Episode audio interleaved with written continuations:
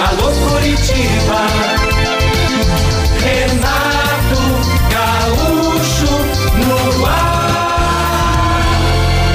Começa agora o momento de maior emoção no rádio. 98 FM apresenta A Música da Minha Vida com Renato Gaúcho. Quando eu estou aqui, eu vivo esse momento lindo.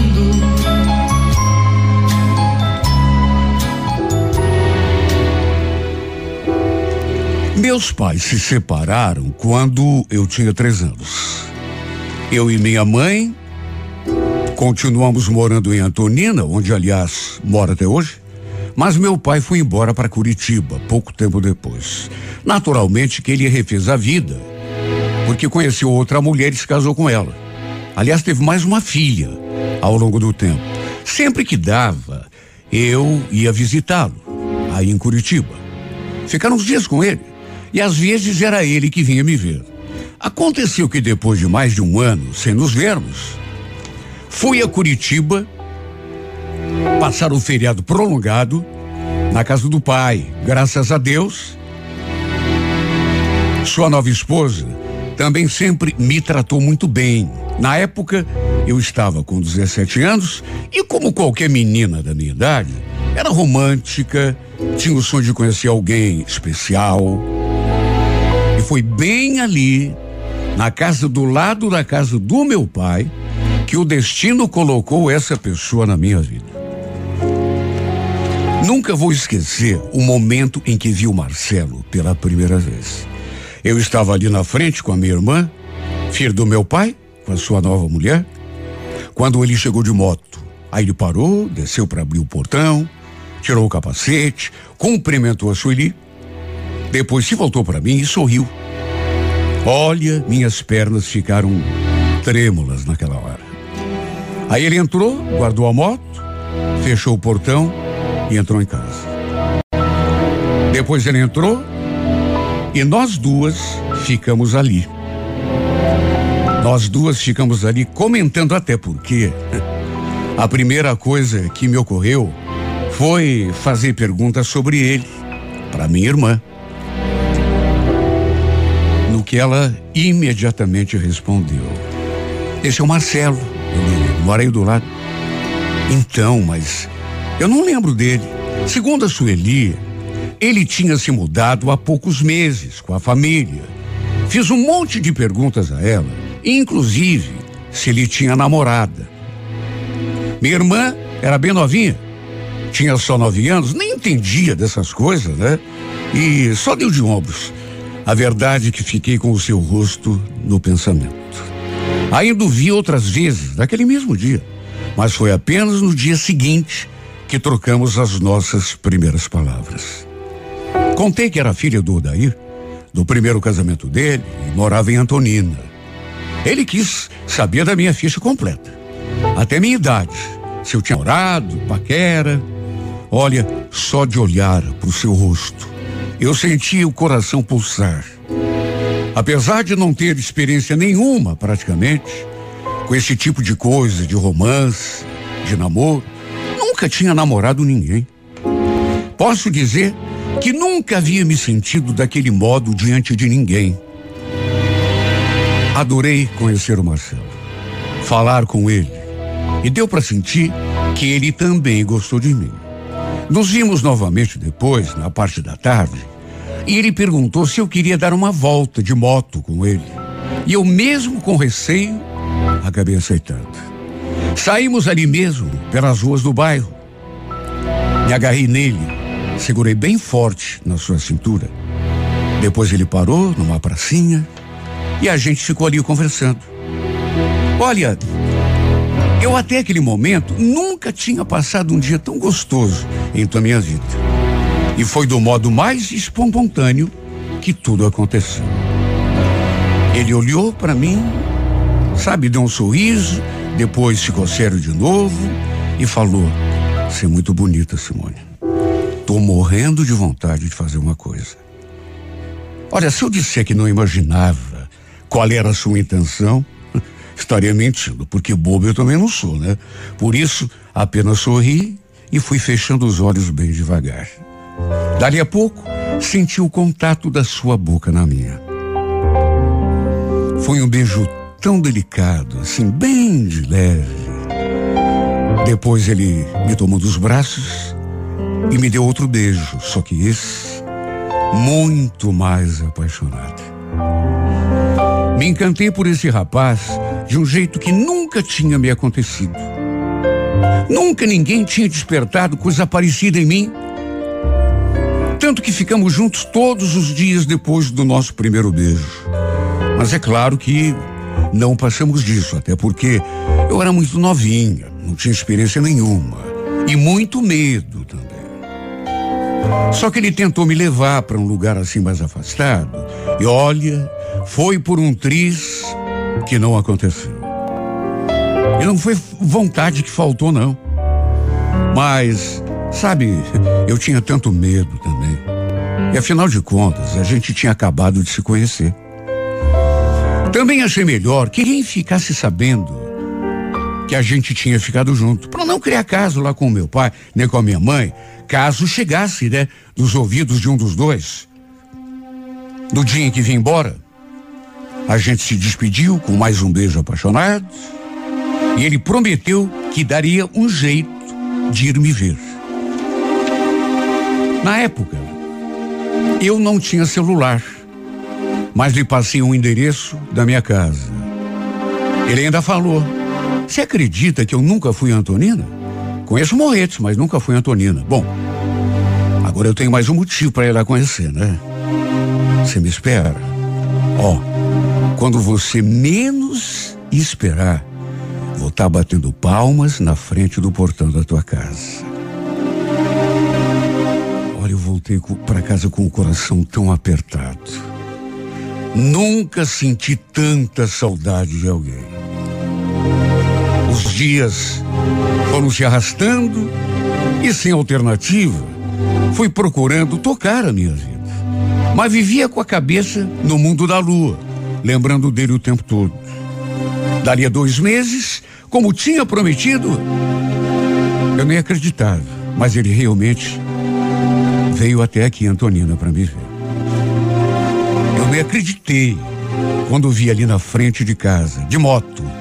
Foi surpresa, porque, enfim, eu não tinha telefone, não, não tinha como avisar.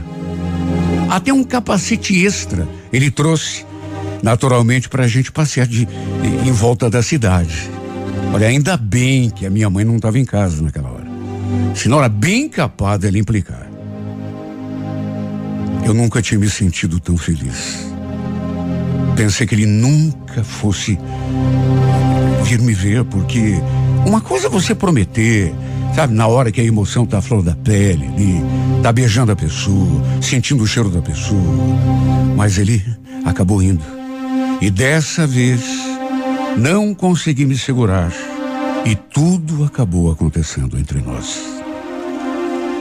Nos entregamos um ao outro no fim daquela tarde mesmo, num lugar maravilhoso. Eu nunca tinha sentido a felicidade assim em plenitude. Foi a minha primeira vez. Por isso, deve ter mexido tanto comigo.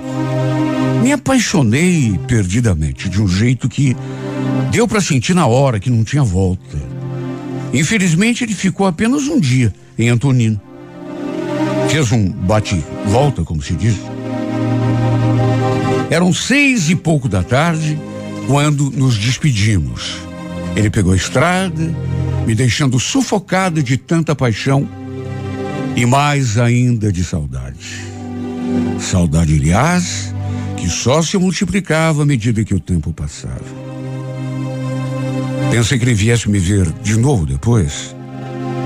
Só que, para minha tristeza, os dias foram passando, as semanas, os meses e nada. E como eu dependia da minha mãe para poder ir a Curitiba visitar o meu pai, a gente ficou sem se ver e sem se falar.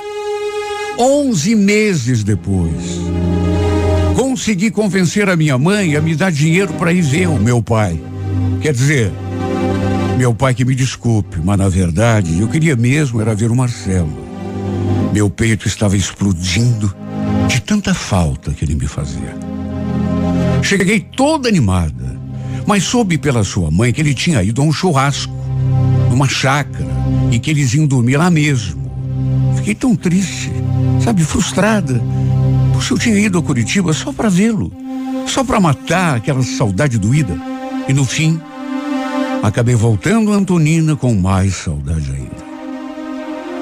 Como estava chegando o meu aniversário, e o pai tinha prometido me dar um presente, pedi a ele um celular. Eu só queria ter um meio para poder conversar com o Marcelo, trocar mensagens com ele. Para minha alegria, ele mandou um dinheiro para minha mãe e a mãe comprou o celular que eu tanto queria. Eu nem acreditei. Fiquei numa felicidade. Foi o melhor presente de aniversário que eu podia ter recebido. Quando chegou o ano novo, fui a Curitiba de novo. A primeira coisa que eu fiz foi ir até a casa dele. Como tinha acontecido da outra vez, quem veio me receber à porta foi sua mãe. Perguntei por ele, no que ela respondeu. O Marcelo foi à praia. Sério? Puxa vida, mas a, a senhora sabe quando ele volta? Ela fez uma cara, assim, balançou a cabeça e falou que provavelmente na segunda-feira ele devia estar de volta. Mais uma vez a frustração. Olha, era muita falta de sorte. Duas vezes que fui a Curitiba só para vê-lo. E nas duas vezes ele não estava. Na primeira tinha ido a um churrasco numa chácara.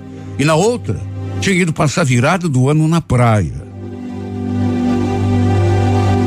Eu tinha de voltar no sábado, porque o pai ia me levar embora.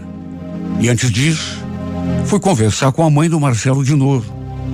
Anotei meu número num pedaço de papel e pedi que ela entregasse a ele. Ela pegou o papel, ficou me olhando assim, meio desconfiada, mas não falou nada. Aí eu falei: A senhora fala para ele que eu estive aqui e que deixei um beijo. E, e, e aí pede para ele me ligar. Meu número está anotado aqui, ó. Ela fez um jeito estranho, assim, quando eu falei aquilo. Aí perguntou: Escuta, você é filha do Odair, lá de Antonina? Confirmei no que ela falou. Ele sabe dessa história que você anda atrás do meu filho? Olha lá, hein, mocinha. Não quero confusão com o teu pai. Quantos anos você tem? Eu tenho 18, fiz no mês passado. Hum, Mas a senhora não esquece de dar meu recado? Fala que eu estive aqui, por favor, que eu deixei um beijo. Pode deixar que eu digo sim, que você esteve aqui procurando por ele. Digo tudo. Só que, ó, é bom você saber, o, o, o Marcelo, ele tá namorando. Olha, quando ela falou aquilo, eu gelei. E ela disse aquilo assim na minha cara, sem nem me preparar. Olha, eu fiquei de um jeito que parece que toda a minha energia fugiu do meu corpo, que eu não conseguia nem mover um músculo. Não soube nem o que falar. Ela ainda acrescentou que a namorada dele, inclusive, tinha descido junto com ele para a praia. Olha, isso me deixou tão arrasada que eu não consigo nem expressar em palavras. Quando me afastei daquela casa, comecei a chorar. Na rua mesmo. Deu aquele aperto na garganta e eu não consegui segurar. Voltei tão triste, tão amargurada. Queria que o mundo até acabasse. Na terça-feira, o telefone, meu celular, tocou. Levei até um susto quando escutei aquela voz do outro lado da linha. Eu triste, triste, amargurada, sabe? Nem imaginei. Peguei o telefone mecanicamente e, e quando escutei a voz dele, Oi Simone, tudo bom? É o Marcelo. A mãe me passou teu número, diz que você esteve aqui. Olha, eh, antes de mais nada, não leve a sério as coisas que ela falou, viu? Ela pensa que a Sandra é minha namorada, mas é só minha amiga. Nunca tive nada com ela, te juro. Você tá falando sério? Não tá mentindo para mim? Claro que não. Imagina. Por que que eu ia mentir? Olha, eu fiquei tão aliviado. Claro, é lógico que eu pensei na possibilidade de não ser verdade, mas naquela hora eu queria acreditar. Eu queria acreditar. Eu eu precisava acreditar. E olha, como me fez bem ouvir a sua voz, conversar um pouco com ele. Falei que estava morrendo de saudade, que era a segunda vez que eu ia para lá e, e que ele não estava na casa dele. Ele pediu desculpas, disse que também queria ter vindo me ver de novo, mas que tudo andava tão corrido para ele. No fim, que ia fazer uma forcinha para vir me ver de novo até o final do mês. Olha, eu fiquei numa expectativa. Volta e meia, a gente trocava mensagens. E quando eu recebia alguma coisa dele, mesmo que fosse um simples oi, era o melhor momento do meu dia. E como tinha prometido, ele veio me ver no final do mês. E passamos o dia todo juntos. Como tinha acontecido da primeira vez, ele chegou um pouco antes do almoço e foi embora já no comecinho da noite. Foi tão pouco tempo, quase nem deu para matar a saudade. Mas é aquela coisa, né? Melhor que nada. E volta e meia, ele vinha me ver. Fomos levando assim o, aquela espécie de, sei lá, se era namoro. Depois, a minha mãe ficou sabendo que a gente andava se encontrando. Eu fiquei até receosa. Mas foi até melhor assim, sabe? Porque tudo ficou mais simples. Não precisávamos fazer nada escondido. Um dia, acabei vendo o seu documento de identidade. Ele tinha vindo me ver, aí fomos a uma lanchonete. Ele deixou a carteira ali sobre a mesa, o celular, a chave da moto, enquanto foi ao banheiro. Sabe, não era minha intenção é, é, bisbilhotar, juro que não. Mas acabei mexendo nos documentos dele para ver a foto, juro. E vi que seu aniversário estava próximo. Não comentei nada com ele. Nem perguntei se ele iria fazer festa. Mas marquei na cabeça a data de nascimento. Por sorte, seu aniversário ia cair num sábado. E eu iria tentar ir a Curitiba bem no final de semana do seu aniversário para lhe fazer uma surpresa. Mas se não desse, iria pelo menos ligar para lhe dar os parabéns. Ninguém da casa do meu pai sabia que a gente andava se relacionando, que ele vinha me ver de vez em quando aqui em Antonina. A mãe não fazia a mínima ideia de que ele fosse vizinho do meu pai. Por sorte, a mãe me deu o dinheiro da passagem e eu fui no sábado, depois do almoço. Nem avisei o Marcelo que ia para lá. Queria que fosse uma coisa assim, sabe, surpresa mesmo. Cheguei e fiquei ali na casa do pai esperando ouvir o barulho da sua moto para lhe mandar uma mensagem, dizer que estava em Curitiba ou então ir à sua casa. Quando vi aquele barulhinho característico, corri para a janela. Só que pela fresta da cortina, vi que infelizmente ele não estava sozinho. Tinha uma mulher sentada na garupa. Aliás, ela estava usando o mesmo capacete que ele trazia para eu usar quando vinha me ver. Para podermos andar de moto juntos. Meu coração se apertou tanto. Quem seria aquela mulher? Será que seria aquela sua amiga? Ou será que seria namorada mesmo? Talvez ele tivesse mentido para mim Fiquei ali tremendo, me consumindo e sem saber o que fazer. Até que depois de um tempo, peguei o celular e escrevi. Não falei nada que estava ali na casa do pai. Apenas mandei um oi, que sabia como ele estava, e para o meu espanto, ele falou aquilo. Tô bem, Simone, e você? Desculpa não ter te mandado mensagem hoje, mas é que tá corrido aqui para mim, viu? Nem sei em que horas que você saiu do serviço.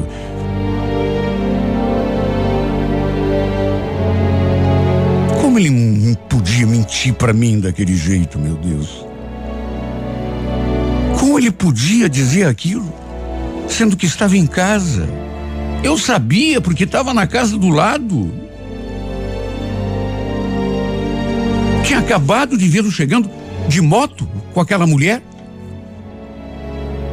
Esperei um tempo para tentar me recobrar, pelo menos para tentar entender, assimilar o que estava acontecendo. Só que em vez de lhe mandar outra mensagem, saí lá para fora. Fiquei ali no quintal de olho na casa dele. Até que depois de uma meia hora, uns 40 minutos, ouvi saindo pela porta. A mulher estava ao seu lado. E para o meu desespero, os dois estavam de mãos dadas. Ele demorou um pouco para me ver ali no quintal, com a cabeça ali perto do muro, mas quando me viu, arregalou o olho. Eu pensei até que ele fosse ter um ataque. Ficou parado, assim, paralisado, durante não sei quanto tempo, de tão assustado que ficou. Só que não me dirigiu a palavra. Apenas me cumprimentou assim, com um movimento de cabeça, e meio assustado, saiu pelo portão de mãos dadas com aquela fulana. Repito, nenhum oi ele me deu. Depois mandei uma mensagem perguntando o que estava acontecendo, quem era aquela menina, por que, que ele não tinha, pelo menos, me cumprimentado de maneira civilizada, só que ele não respondeu. Olha, eu fiquei no estado de dar pena. Nunca tinha sentido tanta tristeza, tanta amargura. Pro meu desengano, não consegui mais falar com ele. E também não ouvi mais, pelo menos não naquele dia. Através da sua mãe, depois, eu soube que aquela era a tal de Sandra, a namorada dele. Aquela menina que ela mesma tinha contado que tinha descido à praia com ele. No fim, até me bloquear no telefone. Ele me bloqueou. Nunca mais consegui conversar com ele. Nem as minhas mensagens eram entregues. Mas um dia liguei do número da minha amiga. Ele atendeu. E quando viu que era eu e disse alô, aí não teve como fugir. Apenas perguntei por que, que ele estava agindo daquele modo, me ignorando. E num fio de voz, ele falou: Simone, me desculpa, eu, eu ia ligar para você e explicar. Só que.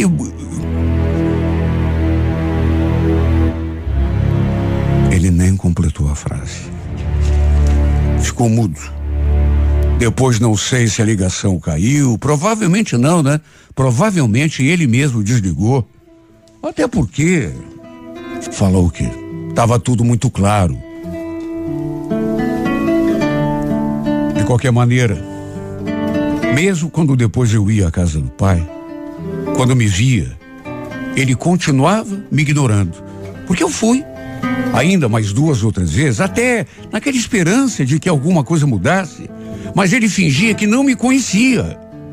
Até porque, em geral, estava sempre com aquela mulher do lado. Olha, eu sei que as pessoas se interessam pelas outras, depois se desinteressam, acaba aqui, começa lá. Tá tudo certo. Mesmo não tendo experiência disso, só essa vez já me ensinou muita coisa, mas ele não precisava ter feito isso comigo. Não precisava ter agido assim eu iria entender de um jeito ou de outro. Se ele dissesse que tinha conhecido outra, estava namorando, que teria de se afastar de mim, claro que eu ia sofrer.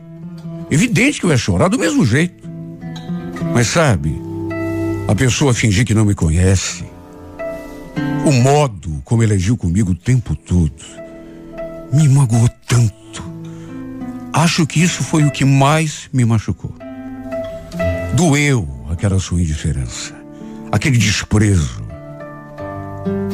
Sei lá, precisava tudo isso? Não precisava. Bastava ser franco. Não ia evitar meu sofrimento. Claro que não ia. Eu ia sofrer e chorar do mesmo jeito, mas precisava fazer isso. Eu correndo atrás dele, louco para vê-lo, para conversar com ele, para chegar perto. E ele fingir que não me conhecia, que não sabia quem eu era. Sabe, não precisava, Marcelo. E eu ia entender de qualquer modo. Mas não precisava me tratar com tanta frieza, me desprezar tanto, sendo que eu fui alguém que apareceu na tua vida só para te amar. Só para te amar.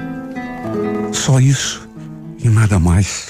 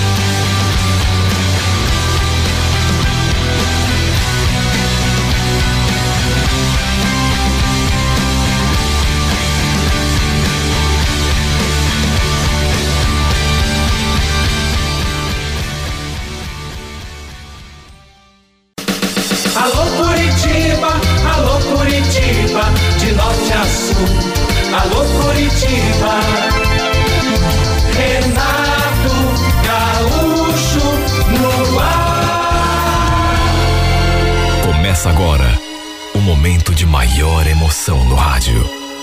98 FM apresenta A Música da Minha Vida com Renato Gaúcho. Quando eu estou aqui, eu vivo esse momento lindo.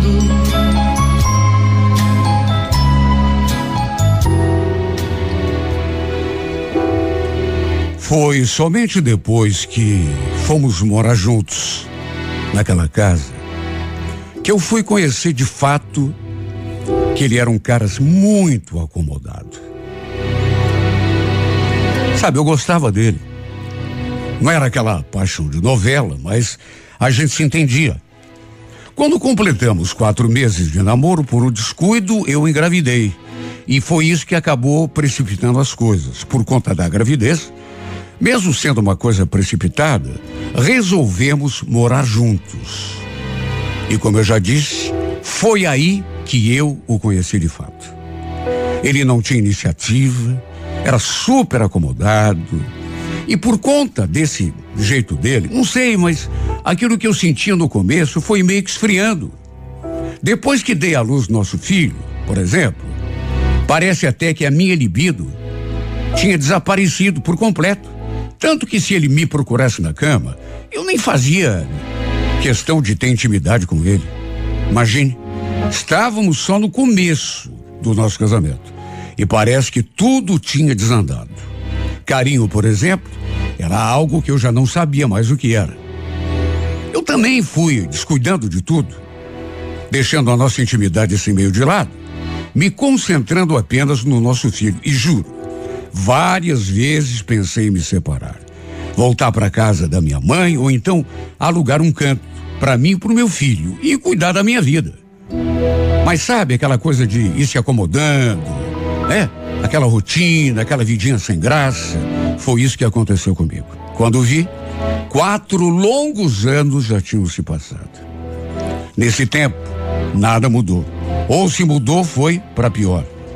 E foi mais ou menos nessa época, com quatro anos de relacionamento, que o Silas atravessou o meu caminho. A gente se conheceu no restaurante onde eu almoçava todo dia, perto da empresa onde trabalhava. A gente ficou um tempo só nos olhando assim de longe. Até que aos poucos fomos nos aproximando, começamos a nos cumprimentar, começamos a conversar. Desde o começo, ele sabia que eu era casado e que tinha um filho pequeno.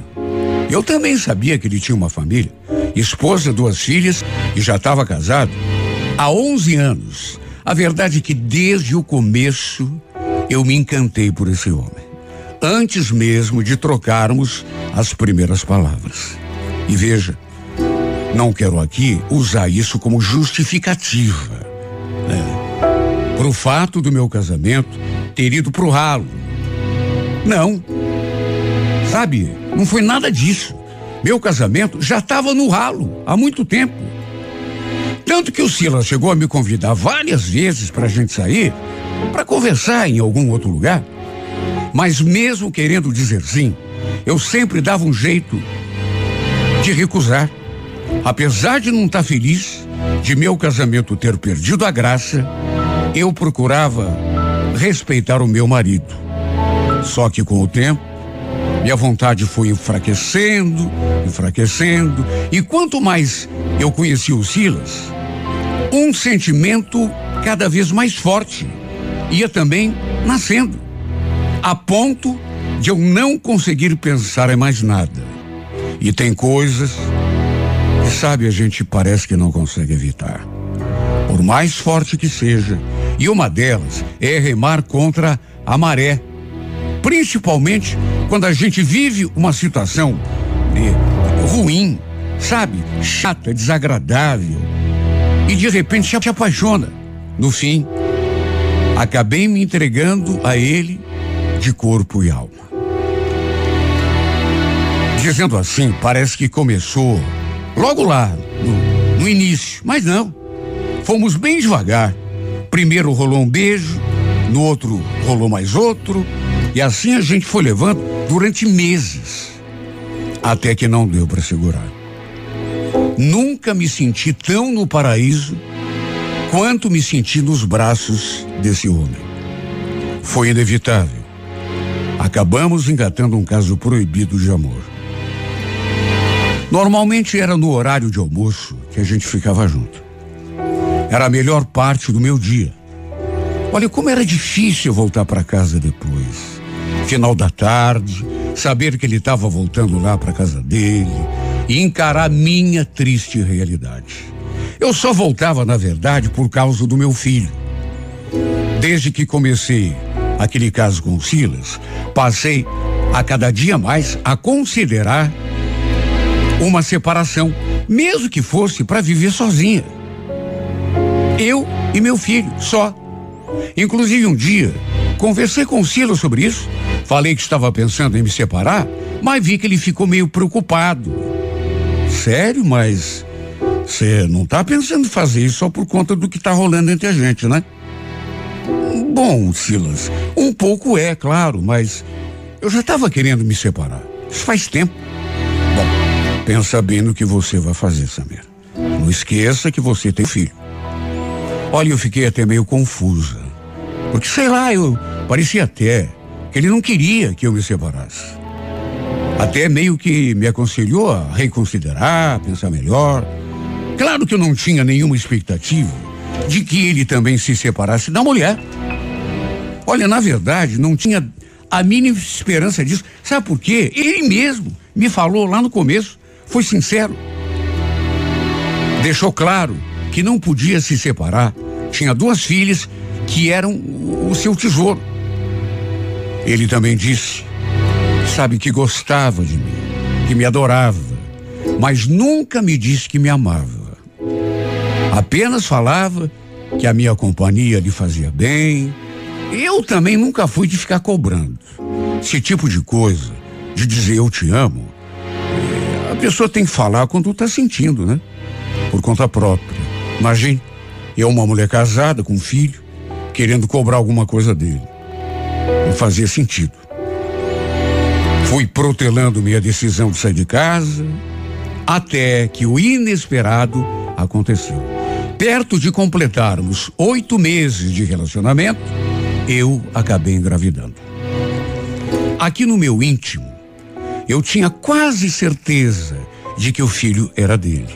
Mas como era casado e ainda continuava me relacionando com o meu marido, apesar de ser uma coisa assim muito esporádica, não podia bater o martelo, ter certeza absoluta de que o filho fosse mesmo do Silas. Olha, eu fiquei numa agonia, num estado de nervos, principalmente porque imaginei que o Silas fosse querer se afastar de mim quando soubesse. Era o que eu mais imaginava e aquilo de que mais eu tinha medo. Por estar apaixonado, essa era a única ou a última coisa que eu desejava nessa vida. Meu Deus, ele tinha colorido a minha vida de um jeito, de, dado sentido à minha vida. Eu, sinceramente, não sabia o que seria de mim. Se de repente, por conta dessa gravidez, ele resolvesse terminar tudo comigo. Por mais torta que fosse a vida que estava levando, eu estava feliz e não queria perder isso. Antes mesmo de contar ao meu marido ou a outra pessoa qualquer, mesmo que fosse da minha família, achei melhor abrir o jogo com Silas, porque naquele momento, sua opinião e a sua reação eram as coisas que mais me importavam. Lembro que naquele dia a gente almoçou, depois saímos para dar uma volta ali pela rua, e foi aí que eu aproveitei para contar. A verdade, ele já tinha notado que eu estava estranha e quis saber o que eu tinha. E tirando coragem, sei lá de onde, entrei no assunto. Silas, eu. Eu tenho uma coisa assim seríssima para te contar. Não sei como aconteceu, porque eu sempre tomei o anticoncepcional direitinho. Bom, antes mesmo que eu completasse a frase, lógico que ele já adivinhou que era, né? E eu notei que ele ficou meio assustado. Você tá grávida? Falei que sim. E você tá achando que eu posso ser o pai? Olha, eu até podia dizer que sim. Na verdade, no meu íntimo, eu tinha praticamente certeza. Mas devido à situação que a gente vivia, achei melhor ser sincera. Pois então, Silas, eu não posso ter certeza absoluta, né? Você sabe, mesmo a gente estando junto, mesmo eu estando apaixonada por você, eu tenho um marido em casa, né? E às vezes era por isso que eu queria ter me separado. Você entende? Tá, então você não sabe se esse bebê é meu ou do teu marido, é isso? Nem respondi, mas nem precisava. Olha, imaginei, era o meu maior temor, meu maior medo, que ele fosse se afastar de mim, porque o homem numa situação assim percebe que a coisa começou a complicar. Mas ele me surpreendeu. Olha, Samir, fica tranquila, tá? Se eu for mesmo o pai dessa criança, mesmo a gente não podendo ficar junto, eu vou te ajudar em tudo que você precisar, vou assumir tudo, viu? Ele falou aquilo e desfez aquela cara de preocupação. Aliás, chegou até a sorrir. Aliás, quer saber? Adorei saber que eu posso ser pai de um filho teu. Você é uma mulher incrível. Você está falando sério, Silas? Você não pensa em se afastar de mim? Claro que não. Eu te adoro. Não posso me separar, te assumir. Isso é outra coisa, mas fica tranquila que por mim a gente continua igual. Aliás, me diga, você já contou lá pro teu marido? Não, ainda não tive coragem. Achei melhor conversar com você primeiro, né? Bom, então conversa com ele e depois que a criança nascer a gente vê como tudo fica, tá bom? Se existe uma possibilidade de ele ser o pai, aí é muito recomendável até que vocês continuem juntos, né? Pelo bem da criança, entende? Olha, eu pensei até que ele estivesse falando tudo aquilo para ganhar tempo, para depois dar um jeito de se afastar de mim, sem que fosse preciso assumir nenhuma responsabilidade, tanto que continuei apreensiva, sem saber como as coisas iriam de fato acontecer dali para gente. Enfim, sem alternativa, dali alguns dias, fui obrigado a ter uma conversa com o meu marido e lhe contei da gravidez. Ele reagiu de um modo muito estranho, completamente indiferente. Bom, se bem que o que, que eu podia esperar, né? Que ele fosse pular de alegria? Não falou nada contra, mas também não demonstrou nenhuma emoção. Muito menos mostrou ter ficado feliz. Olha, mesmo grávida, e mesmo depois de ter contado tudo para ele, perdi noites e noites de sono, me perguntando se devia ou não continuar casada. Passava a noite olhando o teto, pensando, refletindo, me perguntando que decisão que eu deveria tomar. O Silas já tinha deixado muito claro que mesmo que o filho fosse dele, não podia se separar lá da mulher para me assumir. Me ajudaria em tudo. Assumiria a criança não ia fugir de responsabilidade nenhuma, mesmo eu tendo marido, mas me assumi não. Foi uma gravidez difícil, não pela gestação em si, porque com o bebê tudo ficou bem, mas o meu estado emocional, sabe, me deixou muito abalada. Tinha dúvida de saber quem era o pai do meu filho, tinha também expectativa em relação ao meu próprio futuro porque eu ainda não sabia o que ia fazer da minha vida depois que o bebê nascesse. Olha, tinha dias que eu chorava muito. Sabe quando você sente que perdeu o controle da própria vida? E a minha volta ainda tinha a minha família e a família do meu marido. Só Deus sabe as coisas que passaram pela minha cabeça. Enquanto isso, eu e o Silas continuamos nos relacionando. Assim como tinha prometido, ele não se afastou. Aliás, mesmo não sabendo se era ou não o pai do meu filho, ele me ajudou em tudo. Bancou remédio, consultas, exame, tudo. E, inclusive, pagou pelo enxoval do bebê. Enquanto ele fez tudo isso, meu marido não comprou um pacote de fralda sequer para se ver a diferença que havia entre duas pessoas. Até que dei a luz. E a verdade é que desde que bati os olhos no meu bebê, como se já não tivesse praticamente certeza, eu olhei para a carinha dele e se faltava um milésimo de, sabe, de dúvida, eu por terra. o Silas era o pai. Era ele o pai do meu filho. Só de olhar para a carinha do meu bebê, eu sabia que o pai era ele. A mesma covinha no queixo, a sobrancelha assim igualzinha. Olha, eu fiquei tão feliz porque juro, do fundo da minha alma, desejava que o pai fosse ele e não meu marido.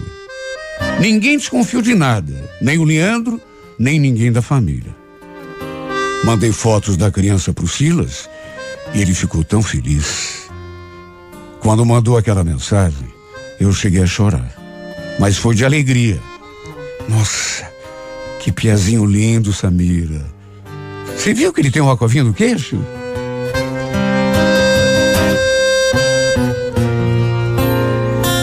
A verdade é que nem precisava de DNA. O filho era dele. E ele também sabia disso. Tanto que passou a me ajudar ainda mais. Tudo que eu precisava era só ligar para ele que ele fazia um pix. Fralda, roupinha, remédio, tudo. Aliás, enquanto ele me dava tudo, meu marido não tirava a carteira do bolso para nada. Inclusive, o Silas me mandava dinheiro até para eu comprar coisas saudáveis para mim, porque queria me ver bem para poder amamentar o nosso filho, sem que ele tivesse nenhum problema. Ah, como eu desejei que ele fosse o meu marido.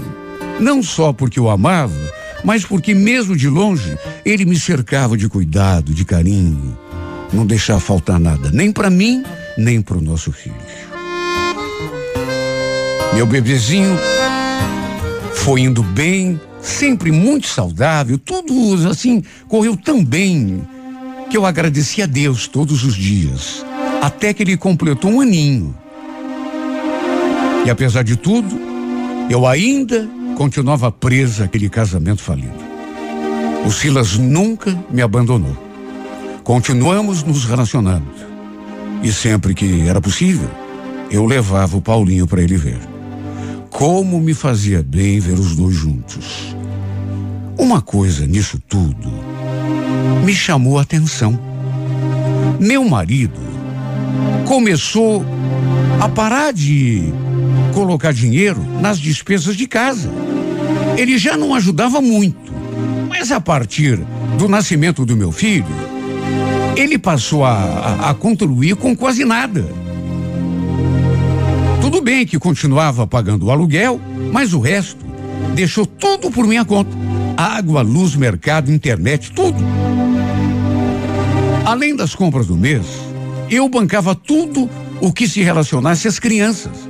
Quer dizer, eu falo eu, mas na verdade o Silas é, é que me arranjava o dinheiro. Quando eu chegava em casa, cheia de sacola com compras, por exemplo, o Leandro só olhava, não falava nada. Não perguntava onde que eu tinha arranjado dinheiro, mas por dentro eu sabia que ele ficava desconfiado. Até porque sabia que eu não ganhava muito, né? No meu serviço. Eu achava esquisito ele nunca ter comentado nada ou perguntado alguma coisa, mas enfim, era até melhor assim. Até porque eu não tinha nem como explicar, né?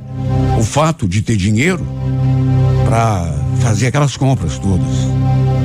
Até que uma noite, o Paulinho estava ardendo de febre. Não parava de chorar. E eu comecei a ficar preocupada. Acordei o Leandro, falei que o menino não estava bem, que era melhor a gente levá-lo uh, ao posto 24 horas. Só que ele não deu a mínima. Mas sabe, não tô nem aí, tipo assim. Só falou aquilo. Você deve ser mãe desse moleque, Sandra. É, deve estar tá com fome. Dá de mamar pra ele. Mas que mãe, Leandro? Que fome! Ele tá ardendo em febre. Levanta, vamos no médico. Ele não queria levantar. Aí a gente começou a discutir. Até que por meio espanto ele falou: Quer saber, Samir? Por que que você não liga pro pai desse moleque e pede para ele acordar e levar ele no médico? Hein? Mas do, do que que você está falando? Do que que eu tô falando? Você acha que eu sou estúpido? Hein, Samir? Acha mesmo que eu não sei do caso que você tem na rua? Que esse menino aí é do teu amante?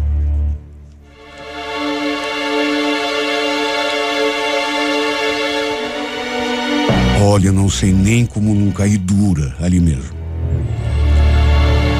Não de vergonha ou de culpa, não.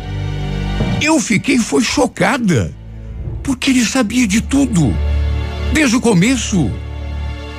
Só que, meu Deus, se ele sabia, por que, que não falou nada antes? Aliás, como que ele tinha concordado em registrar o menino como sendo filho dele? Porque até isso ele fez.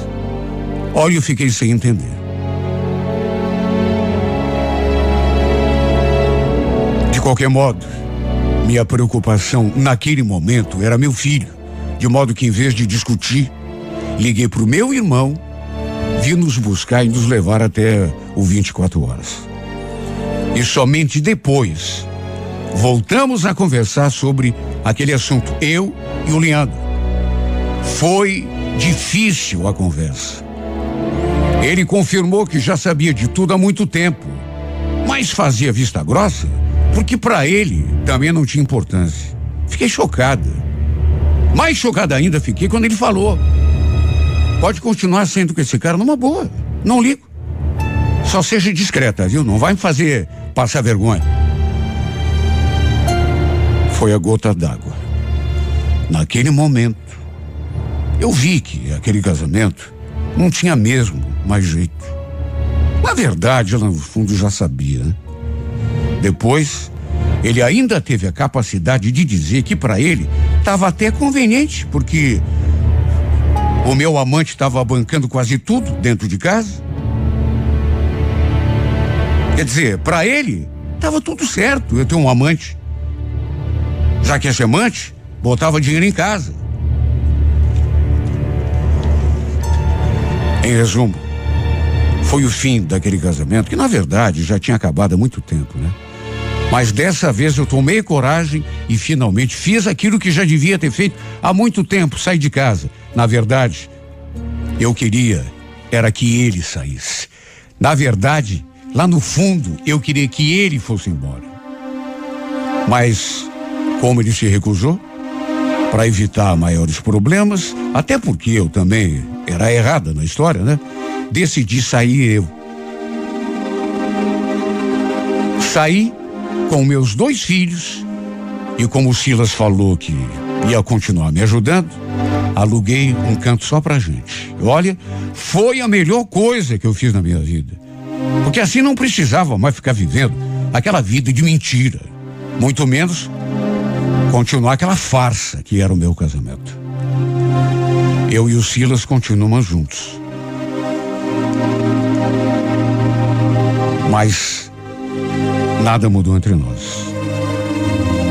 Continuamos nos encontrando, eu e o Silas, embora, embora a gente não possa sonhar com aquela coisa que seria a perfeição.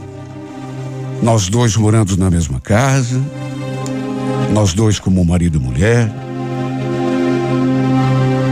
E repito, mesmo assim, minha vida melhorou muito, mas muito. O Silas continua casado, mas me dá toda a assistência que eu e meus filhos precisamos. Entrei na justiça para que meu ex-marido assuma pelo menos a responsabilidade pelo filho mais velho, né? Que é dele. Mas até agora ainda não consegui nada. Ele inclusive disse que ia pedir DNA até do filho, que ele sabe que é dele. Chegou a me ofender. Me disse coisas assim, sabe, muito duras, mas nada me atingiu. Ele que faça, se quiser. Eu tenho certeza que o filho é dele. Como tenho certeza que o outro não é dele e nunca será. Desde que passei a respirar um novo ar, parece até que me tornei mais forte. Uma injeção de ânimo.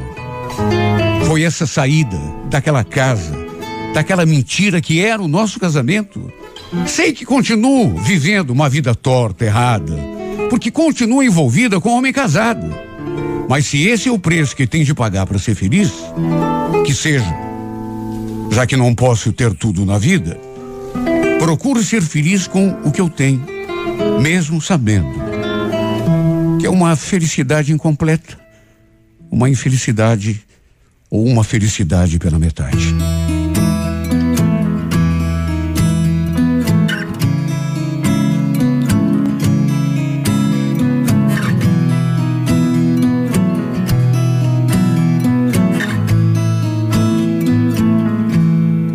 Loving can hurt. Loving can hurt sometimes. But it's the only thing that I know.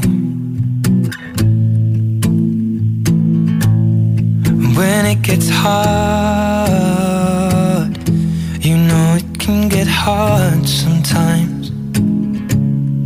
It is the only thing makes us feel alive.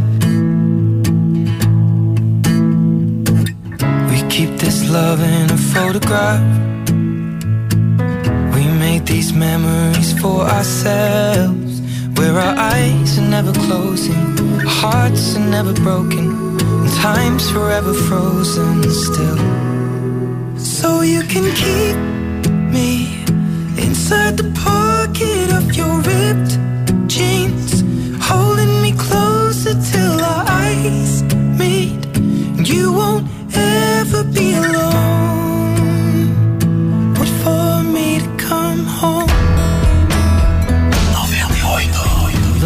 can heal. Loving can mend